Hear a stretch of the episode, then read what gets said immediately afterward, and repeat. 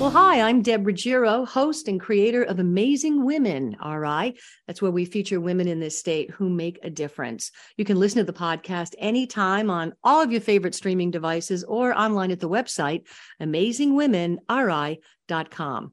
You are about to meet one of the more effective political operatives in Rhode Island, Emily Crowell, the chief of staff to Providence Mayor Brett Smiley. Uh, she started as a junior aide in Senator Reed's office and then communications director for Providence Mayor Elorza, then chief of staff, Rhode Island Education Commissioner Infante Green. During the state takeover of the struggling Providence school system, she had a brief stint at a PR firm, but her love is politics. Emily is a graduate of Bayview Academy, URI, she was born in and uh, grew up in Cranston and actually, I think, considered being a tattoo artist. And we'll get to the tats in just a bit. Uh, she has a real can do attitude. And I've had the pleasure of working with Emily and state government on education and housing issues. Welcome, Emily Crowell, to the show. It's nice to see you again. Good to see you. And thank you so much for having me, Rep. The last time I saw you, I think, was Bolt Coffee on Washington Street. Yeah, absolutely. I have my Bolt coffee right here. So, well, you certainly are a lightning bolt. So, what do you love about being chief of staff for Mayor Brett Smiley? Yeah, so I think it's a, I mean, being chief of staff is an absolute dream job anywhere that you can do it. Um, you're you get to both manage up and manage down, and that's kind of my favorite thing to do. I was briefly uh, Mayor Elorza's acting chief of staff when our chief of staff went on maternity leave. Um, and that was an awesome experience. I was also a communications director at the same time. And I always said that was my favorite job with all the pressure that it was. Um, truly the, my favorite job that I've ever had. And so I've worked really hard to try to get back to this position, but also throughout my career, just to get to the chief of staff level, get the right skill set and uh, get the right practice to make a good chief of staff. So take us through a day in the life of Emily Crowell as the chief of staff? Like, what happens? Sure. So I don't, I always tell everyone it's hard to describe my day to day, but it's easy to cap encapsulate with just saying that I'm never ever bored. Um, and so sometimes I'm acting in the mayor's stead. So sometimes I take a meeting on his behalf. Um, and you know, I have a pretty good understanding of his direction or his policy on the issue. And I actually, you know, I have many of the same authorities. He's great about that with staff, giving us the authority to make our own decisions um, in those difficult conversations or you know those those tight decision deadlines but so there's a couple meetings like that and then i have you know the amazing um, honor of meeting with folks that are visiting our city, businesses that are thinking about coming to Providence or that are in Providence or that can be better connected to our residents. Um, and so I've always loved city government. I've worked at all three levels of government and I've loved city government the most because you're really just the closest to the work. Mm-hmm. Um, and so meeting with you know maybe a parent that has an issue in our schools meeting with a small business owner that's just really hit a dead end trying to untangle some of those those levels of government um, government is government to people so they might not need assistance at the city level but how can we better direct them and how can we be a convener and a connector for them so they know how to get to the right level of government or the right resource or maybe the right nonprofit that's better suited to help them it's nice. I think people really need to know that government's accessible to them. Yeah, That's absolutely. very important. So it sounds like if you're the surrogate in many ways for the mayor, I mean, you really have to be aligned with the values. Yeah, absolutely. Mm-hmm. I would I I totally appreciate that that you saying that. I think that it's important when you pick who you work for that you're aligned with them and that you understand their their goal. Um, I start every day with my team and we start with why. So, why are we doing this today? Why do we do what we do? And it's really easy for me in my conversations with Mayor Smiley to find his why and to communicate that down to staff. It was something that we started when when I was in communications. It's how I try to communicate rather than what we do and how we do it. Communicate why we do it first. Um, and that's something that it's as the chief of staff to bring that down to to the team. I think it's also important to recognize and appreciate the staff because they're really the ones who make it all happen. And as the chief of staff, how do you recognize the people who really are the infrastructure of any organization, especially in state and local government? Yeah. So, I mean, I say it's a blessing that working for someone who was a staff person. So, Mayor Smiley is very clear about his expectations with me because he was once in my seat and has once. That's a good point. I forget that. Yeah Yeah, it's great. It's it's a different um, and nothing against other models of of government or in other models of electeds or different bosses that I've had, but just having someone that's been in the literal seat that we're in is really helpful. It also creates an immense amount of pressure because he's done these jobs so well. Um, so I know that I always have that kind of bar to to be set. But I, I, mean, in terms of taking it down to the staff level, I've been on the other side of that too. So I've mm-hmm. been a deputy. I believe heavily in deputies. I think that's where a lot of our talent is whatever the level of government, whatever the office. Um, really believe in creating a pipeline for women in this sector. So, as you and I both know, it's really mm-hmm. hard for women to find other women that are either in the business or to look up to. Um, I struggled when I was in 2010 to 2015 when I was trying to find my footing um, within this political arena, you know, finding women to look up to. And I was able to do it, it just was hard to find them. Um, so, trying to provide that pathway to staff um, and then recognizing them when they have wins. So at the end of the day, I mean, like there's small wins and there's big wins, but moving the ball forward is a win overall. So whether mm-hmm. it's something small like meeting a deadline or whether it's something huge like completing a project, you know, those celebrating those small wins. Because um, sometimes days feel like a loss, but you really had a lot of little wins in there and it's so important too to make sure that you have a pipeline but also that you're helping women somehow reach and actualize you know their their dreams that's what it's all about women helping women you were also the executive director right of the rhode island national organization for women yeah, I was the vice president and then the interim president. I was, and that was awesome. Yeah, I got to work mm. with some really amazing women. Um, and folks at the state house to work on the RPA. I've continued my work on the EACA, and I feel very passionately about yeah. passing that as a former and, state employee, I feel very. Yep. And I think the equality coverage of uh, abortion care is in the budget. There's legislation. So I think that's an idea too, whose time has come. So women are the backbone, let's face it, of our economy, of our families, our communities. What do women, all women, need for more political engagement? Yeah, that's a great question. I mean, I think it's understanding how you, the capacity that you have to deliver your voice and then like the most effective avenue for that. So I think COVID presented us with some new ways to engage, both as women, um, as, as residents, uh, whether it be digitally or creating other avenues. I think we struggled so hard at Rhode Island Now, which is an all volunteer run organization during COVID um, because we saw women who were teaching remotely and and providing childcare and trying to donate some of their time to this organization that they care deeply about, but being stretched so thin. Um, so I think it's finding the avenue that works for you. Sometimes that's testifying remotely um, at a hearing. Sometimes that's showing up. Sometimes that's writing. Um, and all those things sway government. They impact decisions at the top level. We know that if we got X amount of calls on something, that there's a problem here that we need That's to right. address it and tackle it. Um, so I, I always tell people no amount of action goes unnoticed. As someone who monitors the mayor's social media, um, like I know what's bubbling up on the social media front, and that helps me understand the calls that we're getting and whether or not they're aligned. Mm-hmm. Um, and so all amount, no matter how large, no matter how small. And then I mean, just reaching out to, to ask for a meeting goes a long way as well. Absolutely. Very rarely say no to meetings as politicians, you know, once you get in the schedule, but just that face to face and just bringing in those personal stories for me is always really helpful. Totally. Uh, if you're just joining us, thank you. I'm Deb Ruggiero, host of Amazing Women, RI. I want to give a shout out to Karen Kay. She's our producer. And don't forget, you can listen to Amazing Women on all your favorite streaming services. And if you like the show, leave us a review, spread the word. My guest, Emily Crowell, she's the chief of staff of Mayor Brett Smiley. I mentioned she was also the comms director for uh, former Mayor Elorza and chief of staff for Education Commissioner Infante Green. Uh, you grew up in Cranston. Emily graduated from URI. What did you study in college? Sure. So uh, I originally was uh, wanted to be a photojournalist or uh, and, and, go to art school. And so when I transferred to URI, I thought I was mm-hmm. just going to do traditional journalism.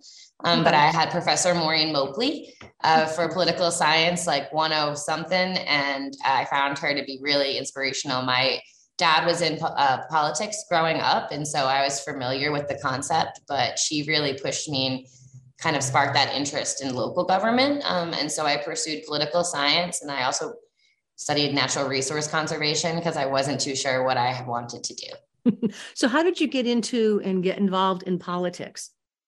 Yeah, I think, I mean, it was school. So I was involved in the student senate. Um, I really, really found my interest in really what I did and didn't want to do through internships. So I interned for US Senator Jack Reed before I worked for him. I interned for the Governor's Commission on Dis- Disabilities. I worked at, for a few different volunteered, uh, uh, intern for nonprofits to figure out you know, I thought maybe I want to do nonprofit. I thought maybe I want to do federal work. I thought maybe I want to try this. Um, and so I was able to figure out what I didn't want to do, didn't want to do. I knew I didn't want to do solely policy work. Um, and it was through my internship with US Senator Jack Reed that I realized that I enjoyed the pace of communications and really the wide breadth of communications. Um, and just the ability to become an expert in the moment on something that was critical to your candidate or your principal. Mm, yeah, definitely. And I see the the adrenaline and the energy that you bring to it. You're a pretty busy 30 something, you know. I am. So you want to make a difference. What do you want to change in this world? Yeah, so I mean, I would love to stop having the conversation about how hard it is to be a woman in politics and have mm-hmm. it just be something that we all know and understand. Um, we often don't think about uh, what it's like to be a woman in the workplace. I don't have children of my own, but I work a lot of women around women that do. And so I don't, that shouldn't be an afterthought. We shouldn't be finding rooms for cramming in lactation rooms and closets where we can find them. This world should be built for everyone um, and accessible mm-hmm. to everyone. And that's from ages eight to 80. Um, and so just making sure that everyone has equal access is super super important to me. Um, and i just i think going back to making sure both reproductive justice in general but that women have the rights and the, the resources they need to be successful in life. Absolutely. And we see too why we need more women running because it's all about having a seat at the table, passing legislation. I mean, in 2018, we passed legislation in Rhode Island that allows women to use their campaign finance account to actually pay for childcare when they're running for office. Mm-hmm. Really important, you know, as you know. Um, on a lighter note, I mean, you showed me earlier the tattoo on your arm, and, and it reads, I am Providence. Tell us about that. Sure. So, uh, I have uh, a lot of tattoos. I actually I was a licensed tattoo artist, so I went in and I actually practiced tattooing. Um, and I did that everything in your spare time. Uh, yeah, from age 18 to about 23, I was doing that work. Um, and so while I was bartending and while I was in college, um, so it was it was for me it was really about kind of my artistic passion and following that creative outlet while I was doing a lot of heavy reading and writing um, at URI but I enjoyed it immensely. I've always been fascinated by tattoos. I thought that that could be a career, at least a fallback if this all didn't work out. But I have a tattoo basically for like milestones in my life or monumental things. And so um, I got one when I was working for the city of Providence and I got it on my birthday, I think, but it's actually the font on H.P. Lovecraft's gravestone. Mm-hmm. Um, mainly around mainly the sentiment. I wasn't actually too familiar with the artist when I when I got it, but I just love the sentiment of I am Providence. And so mm-hmm. um, I feel that when I walk through the streets and like that weird way that the light just hits in between the buildings, like that's when I feel it the most. Um, but I often think that when through my day when I'm dealing with really hard decisions or things, I just like I realize how much we all are the city and how the city is not nothing without all of us. And then you roll up the sleeve of your right arm and say, "Oh, that's right, I am I Providence." As a quick reminder. You have a lot of tats. How many now? Yeah, I think it's 27. I think 27 with my newest one. So I 27 or 28 now. I used to have one for every age that I, every year, and so I stopped doing that around 25. It could um, be a problem by the time you get to be 60. You run out of good space, yeah. so I'm saving space. And what's the most recent one? I, I recently got a 39 on my wrist to signify that uh, Mayor Smiley was the 39th mayor. There's also a subtle there's 39 cities and towns in Rhode Island. So that seemed like a really cute one to get that had a Rhode Island and a Providence theme to it. 39th because he's the mayor. Now that's loyalty. Yeah. You worked tirelessly, uh, very hard to get Brett Smiley elected as mayor of Providence. Let's talk a little bit about what you see in him and what you're hoping for the future of the creative capital. Yeah, the only person that I think works harder than me is is Mayor Smiley, um, and so I said before, but he sets an incredibly high bar. He uh, has just such an, a depth of knowledge of a variety of issues, and he never stops asking questions, which has he taught me how to ask the right questions to ensure that we were making the right decisions, um, making sure we had all of the information before we made that decision, that everyone was included in that conversation, um, mm-hmm. and that we were all on the same page before we moved th- uh, forward. It causes you to take a step back. Um, and in government, you're never trying to slow anything down. But when you take that moment to make sure that you have a collective decision making process, I think that you everyone feels better with the decision. Um, so he's taught me a lot about coalition building. He's an incredible leader. He's very clear. Um, so he is, like I said, his expectations are clear, uh, but also why he's doing something is very always very clear to me what his intent is and what his goal is. And so mm-hmm. it's just really easy to work for someone like that. And I think you make a good point, asking the right questions, you know, in order to really drill down. That's how you do the critical thinking, you know. Mm-hmm. So when do you sleep? I'm historically a very bad sleeper. I heard, and I'm not sure, that you carry a pocket knife. Is that true? I do. you do. Did something happen to warrant that? Uh, yeah, uh, yeah. A few years ago, I was press secretary. Um, I was outside of City Hall, and I had an unfortunate interaction with someone um, who wanted my cigarette or my pocketbook or anything on me and was just very aggressive. Um, so after that, I took a class on self defense. Um, I walk around often. I don't drive. So I walk the city often. And so I always have one with me, but it comes in handy, honestly, more than anything. Um, anytime I need to like cut something or anything like that, I can just say, actually, I have it. Um, Again, if a door is locked, you say, wait a second, I can do I that. got you. That's funny. You talked about how much you really appreciate the values that Mayor Smiley brings. Who are some of your other mentors? Who else has really inspired you, Emily Crowell? Yeah, um, I think Courtney Hawkins, who's here now at the City of Providence, that she's the chief operating officer. Mm, yeah. Um, I joke when I say that I want to be her when I grow up, but she has been an ultimate mentor um, and friend throughout her time in Rhode Island. Um, Ariane Carenti, that works at the Rhode Island Foundation, is a close mentor and someone who previously worked in City Hall. And I remember looking up to her and saying, like, oh, I just wish I could work in City Hall one day. Um, and I now, now she looks back on it and she's like, did you really, really want that? And I was like, I really, really, really wanted that. So, I mean, they've been both amazing um, mentors throughout this. It's really nice to hear you say, I sort of want this dream, and then to see how you actually achieve it. That mm-hmm. is wonderful. You know, I can sense how much you really love your gig. But if you could wave a magic wand, what would you love to do other than being the chief of staff of the mayor? Um, I don't know. I think maybe maybe photojournalism or some type of journalism. If I I wasn't in this field, I think I would be a journalist. Mm-hmm. How comfortable are you telling the mayor that maybe he's not making the right decision? On an issue? Um, hard? It's very hard, but I've gotten very good at no um, and how to say no uh, in a constructive way over the years. And so I've worked for several different principals, all who had different ways of interacting with staff. Um, and you got to find the sweet spot with the person that you're managing up on to figure out how to give them the advice. So whether that's in private or in public, whether that's in writing or verbally and then just you know the words that you use. Like you were you were really really great doing up to here and then this is where you could use an adjustment. Or if it's just this is not a good idea it's laying out your kind of vision and your fact finding first and then saying like is this the best idea? And what about does he push back on you and saying well emily no i'm really convinced that this is the way to go but i appreciate your input yeah, absolutely. Yeah, yeah. There's there's a push and a pull, and I think that's what makes us uh, a, a, really great duo between the the two of us. Um, I think you have that with every single principal, right? There's a different sense of push and pull. I was so so grateful to work for Commissioner Infante Green.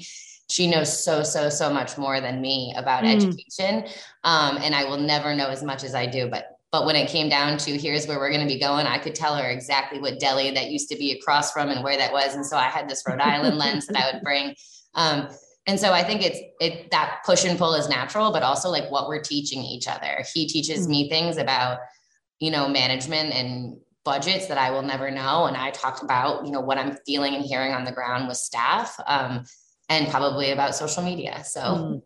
what's the most difficult part of your job being the chief of staff?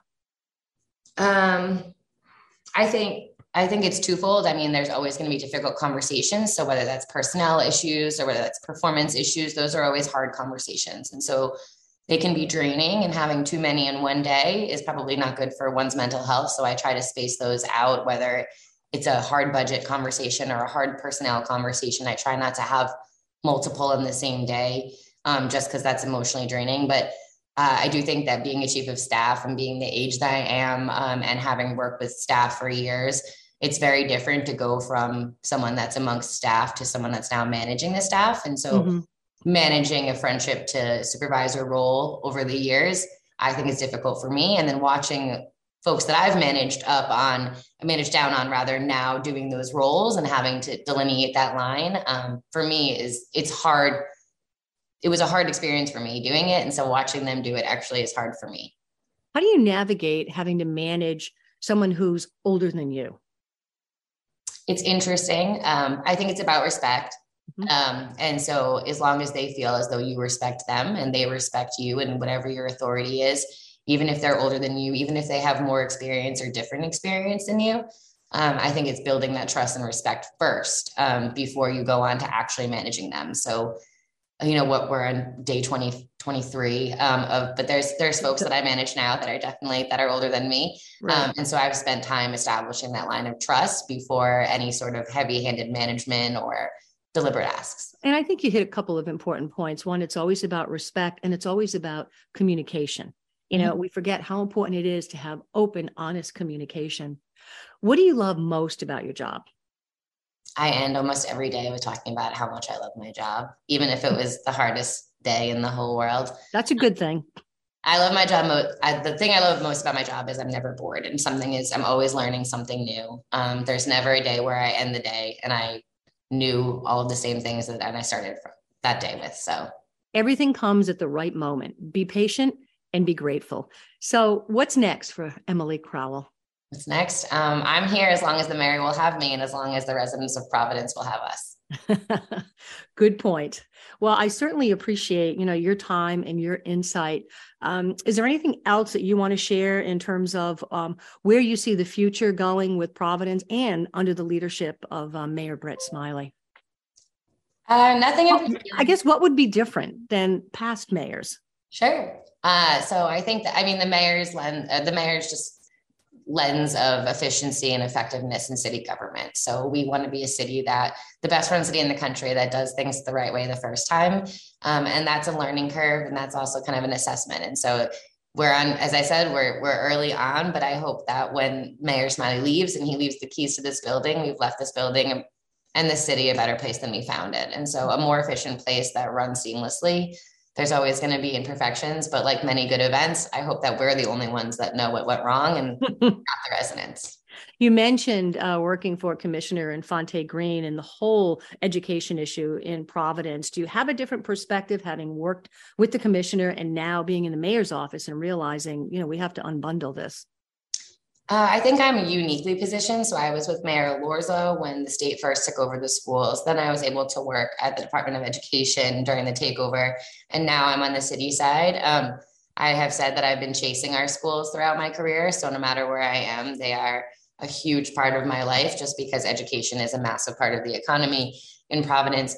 I wouldn't say that I have a different um, lens of it, but I definitely have a different appreciation for the work that our teachers were doing, particularly during COVID. And then in the wake of COVID, um, they have students that are all at different deficits from the from the pandemic, and they have a really hard charge of getting them up to speed, particularly in Providence, where many of our students were struggling already. Mm. And so you know, our why around education is because every dollar and every minute spent on education is a massive investment in our future. And so we always go back to education, whether we're talking about workforce development or economic development, um, what have you, whatever the topic is, and housing, we always get back to education at its core. And so I wouldn't say it's different, but I have an immense re- amount of respect for the work that the teachers do and the work the administrators do, particularly in the wake of COVID. It was incredibly hard work.